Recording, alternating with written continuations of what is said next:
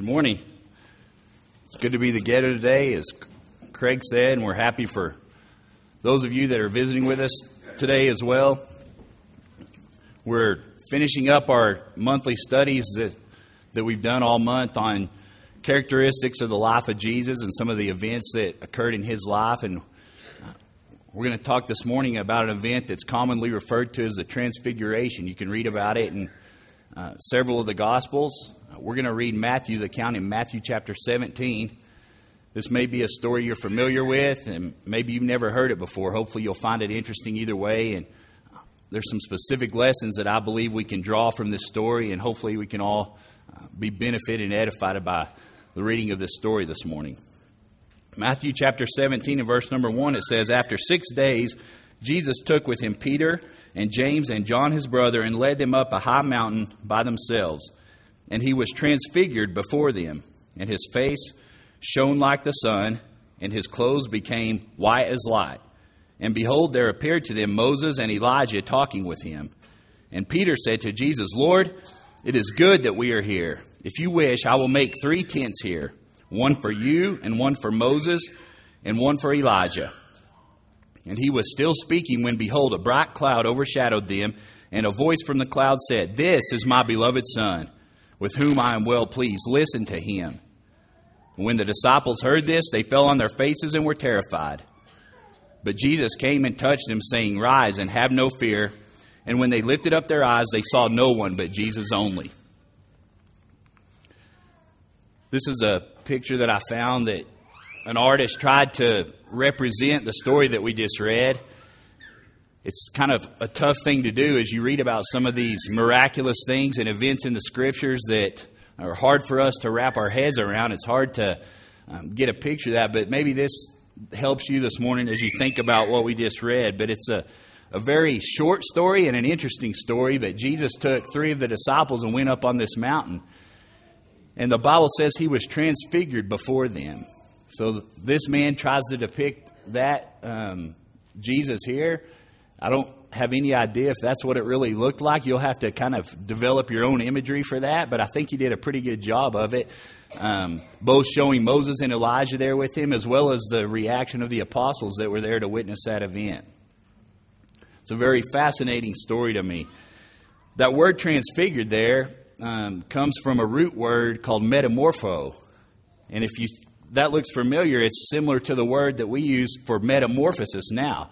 When you think about metamorphosis, I think everybody tends to think about science class and you think about the caterpillar becoming the butterfly.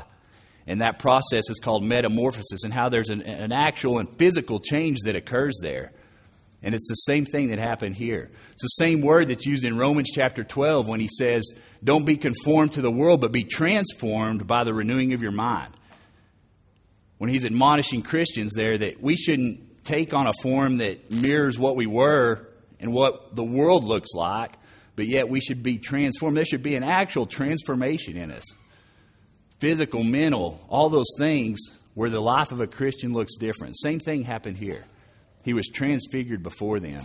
It's the definition is exactly that to change into another form to transform it strong's even uses as it tries to use the words in a sentence it even uses this event to, to say that christ's appearance was changed and was resplendent with divine brightness on the mount of transfiguration so that's what we're talking about this morning this physical transformation a lot of people read this story. If you do any kind of research or Bible study on this story, you quickly find a lot of material, um, sermons and studies and uh, blog posts and all that kinds of stuff on finding your mountaintop event. And you can find a ton of stock sermons on finding your mountaintop event and how people encourage Christians to seek that mountaintop event that happens in your life as a Christian you know, you're obviously not going to see Jesus in a way like this, but you think about how, um, you know, the world wants to deal with religion today. They, they want those kind of events. They want that emotional response to God. They want to, they want to feel something. They want that kind of thunder and lightning interaction with God.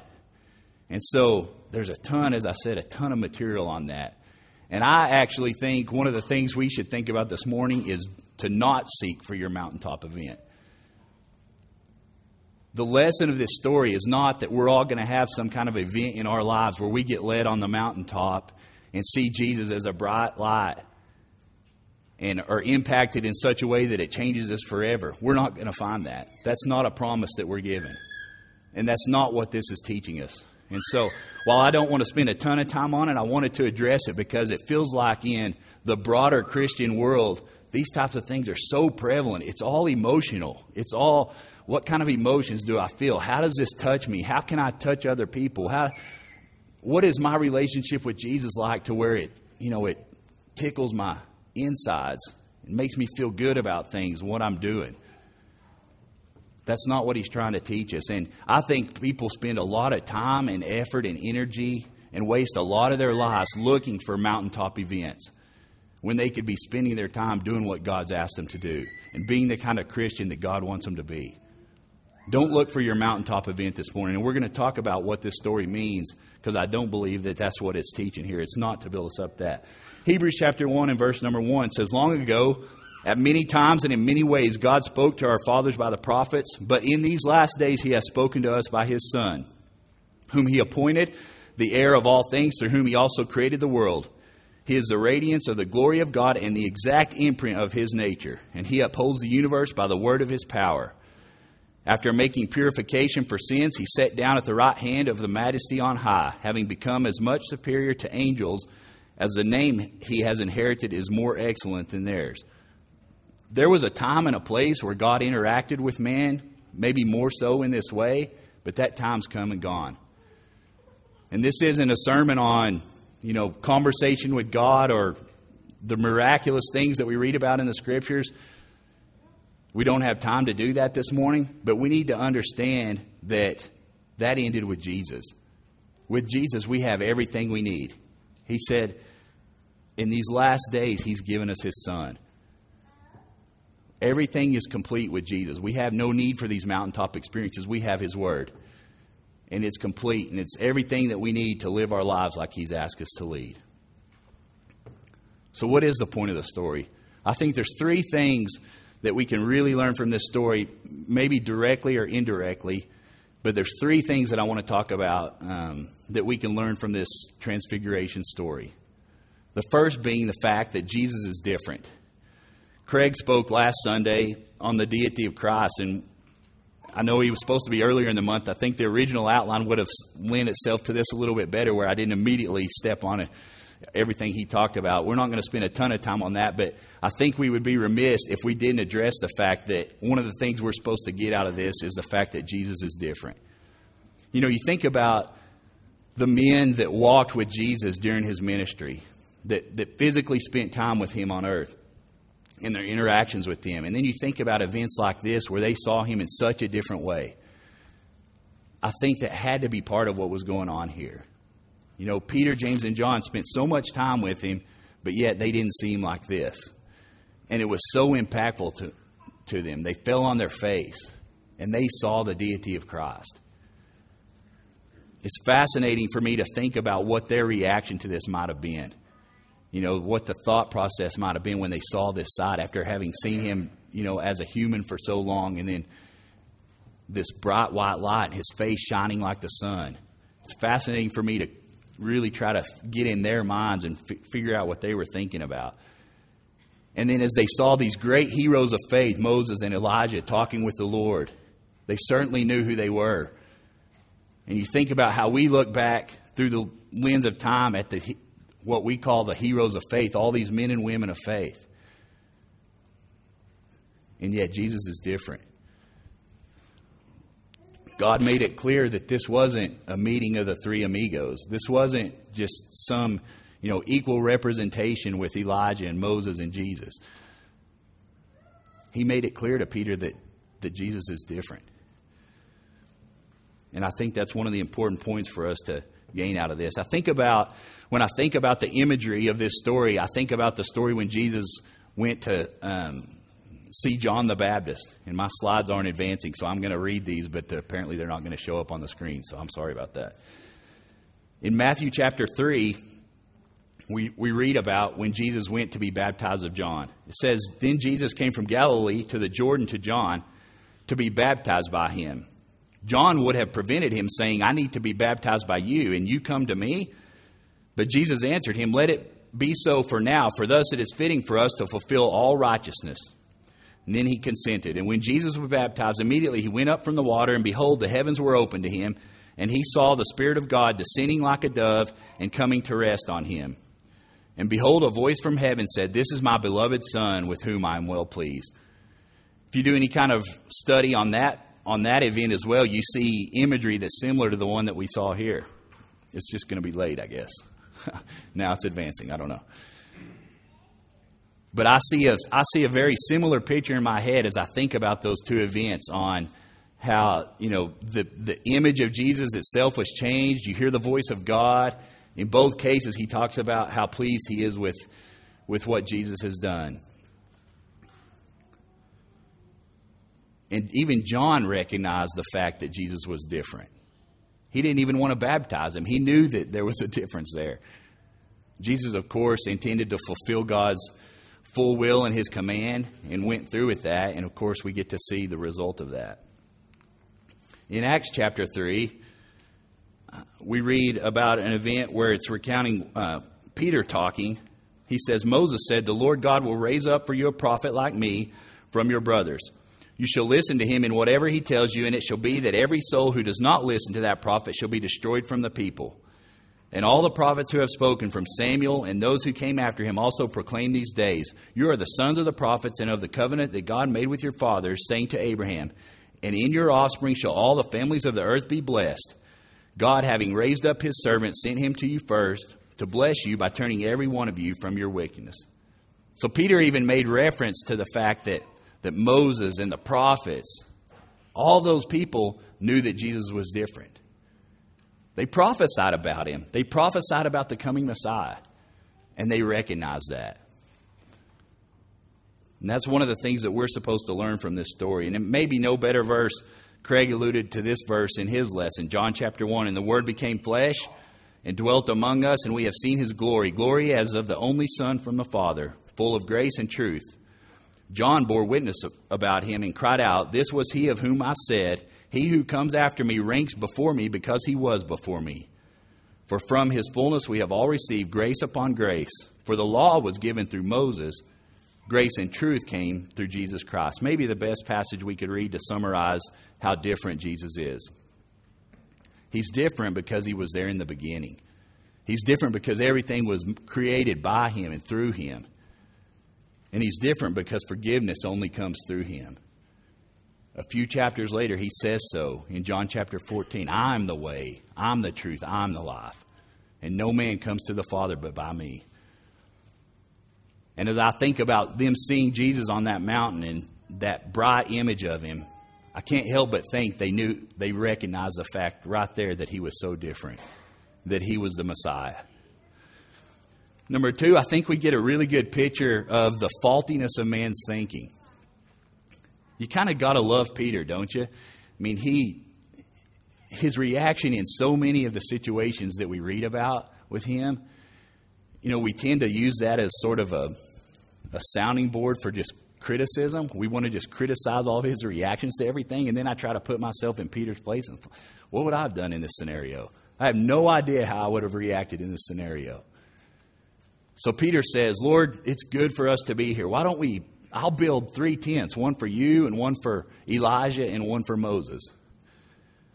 And at that very time, he's interrupted by this cloud descending and um, descending on him, and then the voice of God interrupting him essentially to correct him to say, No, this is my son. You listen to him. We don't know if God was displeased with Peter he was, certainly wasn't rebuked heavily here. I think it was almost more of a clarification than a, than a rebuking. But God made it clear that it was about Jesus. But we can get a picture of how men's thinking sometimes gets in our own way. We know Jesus is the very image of God. Peter alludes to this later in his writings which is pretty interesting to me in 2 Peter chapter 1 he says for we did not follow cleverly devised myths when we made known to you the power and coming of our Lord Jesus Christ, but we were eyewitnesses of his majesty. For when he received honor and glory from God the Father, and the voice was borne to him by the majestic glory, This is my beloved Son, with whom I am well pleased. We ourselves heard this very, vo- very voice borne from heaven, for we were with him on the holy mountain.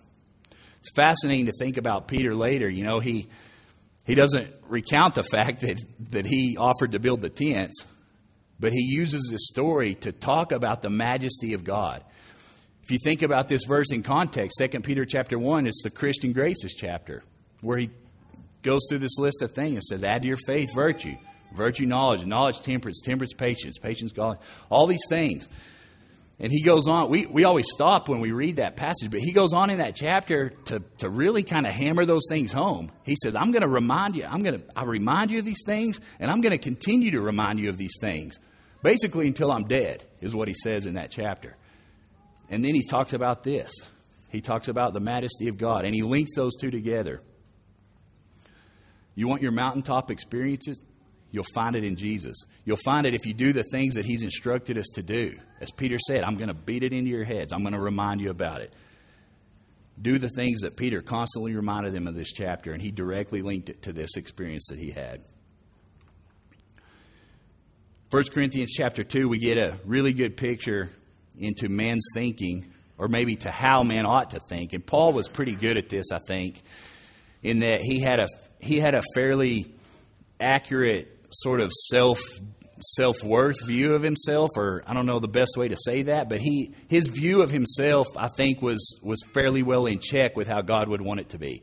You think about all the times where he said, "I'm the chief of sinners," or where, where we read about the war, the, the war of the flesh, and how he wanted to do the things that God wanted him to, but he knows he didn't do them, and the things that God needs him to do, he or told him not to do, he does he does those things, and he just always had sort of a, a, a, humility about him. And here he says, And when I came to you, brothers, did not come proclaiming to you the testimony of God with lofty speech or wisdom, for I decided to know nothing among you except Jesus Christ and Him crucified. And I was with you in weakness and in fear and much trembling, and my speech and my message were not in plausible words of wisdom, but in demonstration of the Spirit of, of the Spirit and of power, so that your faith might not rest in the wisdom of men, but in the power of God. See, the, the transfiguration moment was not about the wisdom of men. I'm not sure Peter could have done anything there in that situation that would have been an, an okay, resp- an acceptable response. But he demonstrated the fact that our way of thinking is not enough. It's not good enough. It's not accurate enough. It's not holy enough. It's not righteous enough. And this was, to me, was a pretty good example of how we should put that in check. And he even said so at the end, so that your faith might not rest in the wisdom of men, but in the power of God. So I think the most important point for us to learn from this story, and, and, and maybe the most direct point for us to learn from the story, is the fact that it's all about Jesus. You think about God's response to Peter and how swift it was and how interrupting it was. The lesson to be learned there is that it's all about Jesus. And, and, and as we said, people want these mountaintop experiences. Those experiences that they want are all about them. They don't want that experience for the Lord, they want that experience for themselves. And it's really a selfish view of Christianity. This whole touchy feely Christianity is really all about selfishness. And it's not about Jesus, and it should be. Colossians chapter 1 and verse number 16. For by him all things were created in heaven and on earth, visible and invisible, whether thrones or dominions or rulers or authorities. All things were created through him and for him, and he is before all things, and in him all things hold together. And he is the head of the body, the church. He is the beginning, the firstborn from the dead, that in everything he might be preeminent. I think this is a really, really good set of two or three verses that kind of say what we're trying to say here this morning. Everything was created by Him. Everything in heaven and on earth, invisible and invisible. Everybody that has authority and power on this earth, it's because He allows it. it's through him. And I never really paid much attention to this middle part before, but it says, and in him all things hold together. Doesn't that make you think it's all about Jesus? He's the glue that holds everything together. And in everything, he might be preeminent. That word preeminent there is, means surpass all others. To surpass all others, or to be distinguished. He surpasses all others. And I think the image we have of him on that mountain lines up with that pretty well. A little further in Colossians, Colossians chapter 2, in verse number 6, maybe this, this passage, maybe if you had to really just, if somebody said, really, give me a, give me a 10 verse outline of what it means to be a Christian, what Christianity is about, maybe there's not a better passage than, than this in Colossians chapter 2. Therefore, as you receive Christ Jesus the Lord, so walk in him, rooted and built up in him and established in the faith, just as you were taught, abounding in thanksgiving. See to it that no one takes you captive by philosophy and empty deceit, according to human tradition, according to the elemental spirits of the world, and not according to Christ. For in him the whole fullness of deity dwells bodily, and you have been filled in him who is the head of all rule and authority. So there he, there he recognizes the deity of Christ. And he said, And it dwells in him in bodily form. He came to this earth as a man. That is God as a man. And in him you have been filled, who is the head and the rule of authority. In him also you were circumcised with a circumcision made without hands, by putting off the body of the flesh by the circumcision of Christ, having been buried with him in baptism, in which you were also raised with him through faith in the powerful working of God who raised him from the dead. And you, who were dead in your trespasses and the uncircumcision of your flesh, God made alive together with him, having forgiven us all our trespasses by canceling the record of debt that stood against us with its legal demands. This he set aside, nailing it to the cross. Who else would it be about if it wasn't about Jesus? Who else do, could all of these benefits come through? Can't happen. It's all about Jesus. And he said, he, he talks about the state of man, the state of man prior to becoming a Christian. And he compares that to Old Testament circumcision. And he says, This is the circumcision of Christ. You're buried with him in baptism. You put away that old man. It's the circumcision of Christ. And you were raised through the operation of God. It's all about Jesus. As we close this morning, I want to read one more passage in 2 Corinthians chapter 3 that I think kind of ties this whole transfiguration story all together. Since we have such a hope, we are very bold. Not like Moses, who would put a veil over his face so that the Israelites might not gaze at the outcome of what was being brought to an end, but their minds were hardened. For to this day, when they read the Old Covenant, that same veil remains unlifted because only through Christ is it taken away. So he's, he's talking about, he, he's using the old law as a reference and how how Christ nailed that old law to the cross and how that veil was ripped down.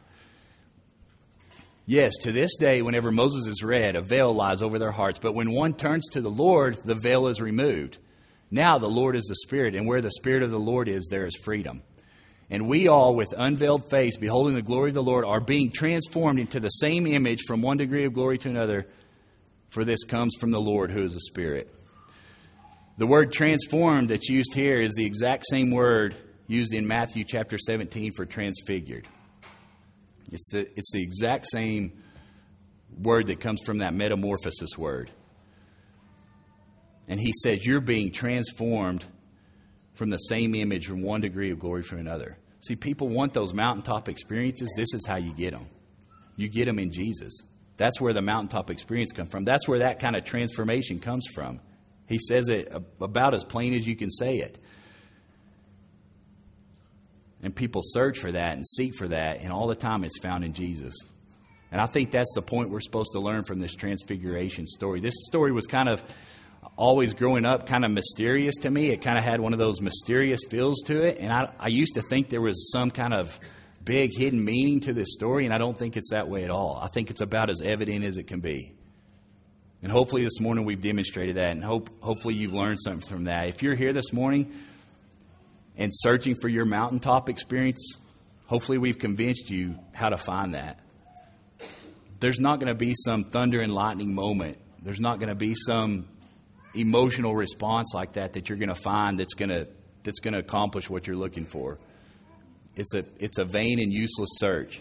You're going to find that through Jesus. It's all about Jesus. And if you're here this morning and you're looking for that, as we read in Colossians, that's found through the circumcision of Christ.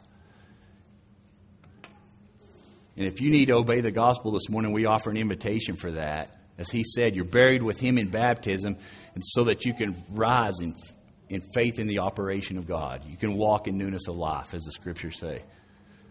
Or if you're here this morning and you have any other need that the church can help you with, we offer an invitation to you as well if you would come as we sing this invitation song.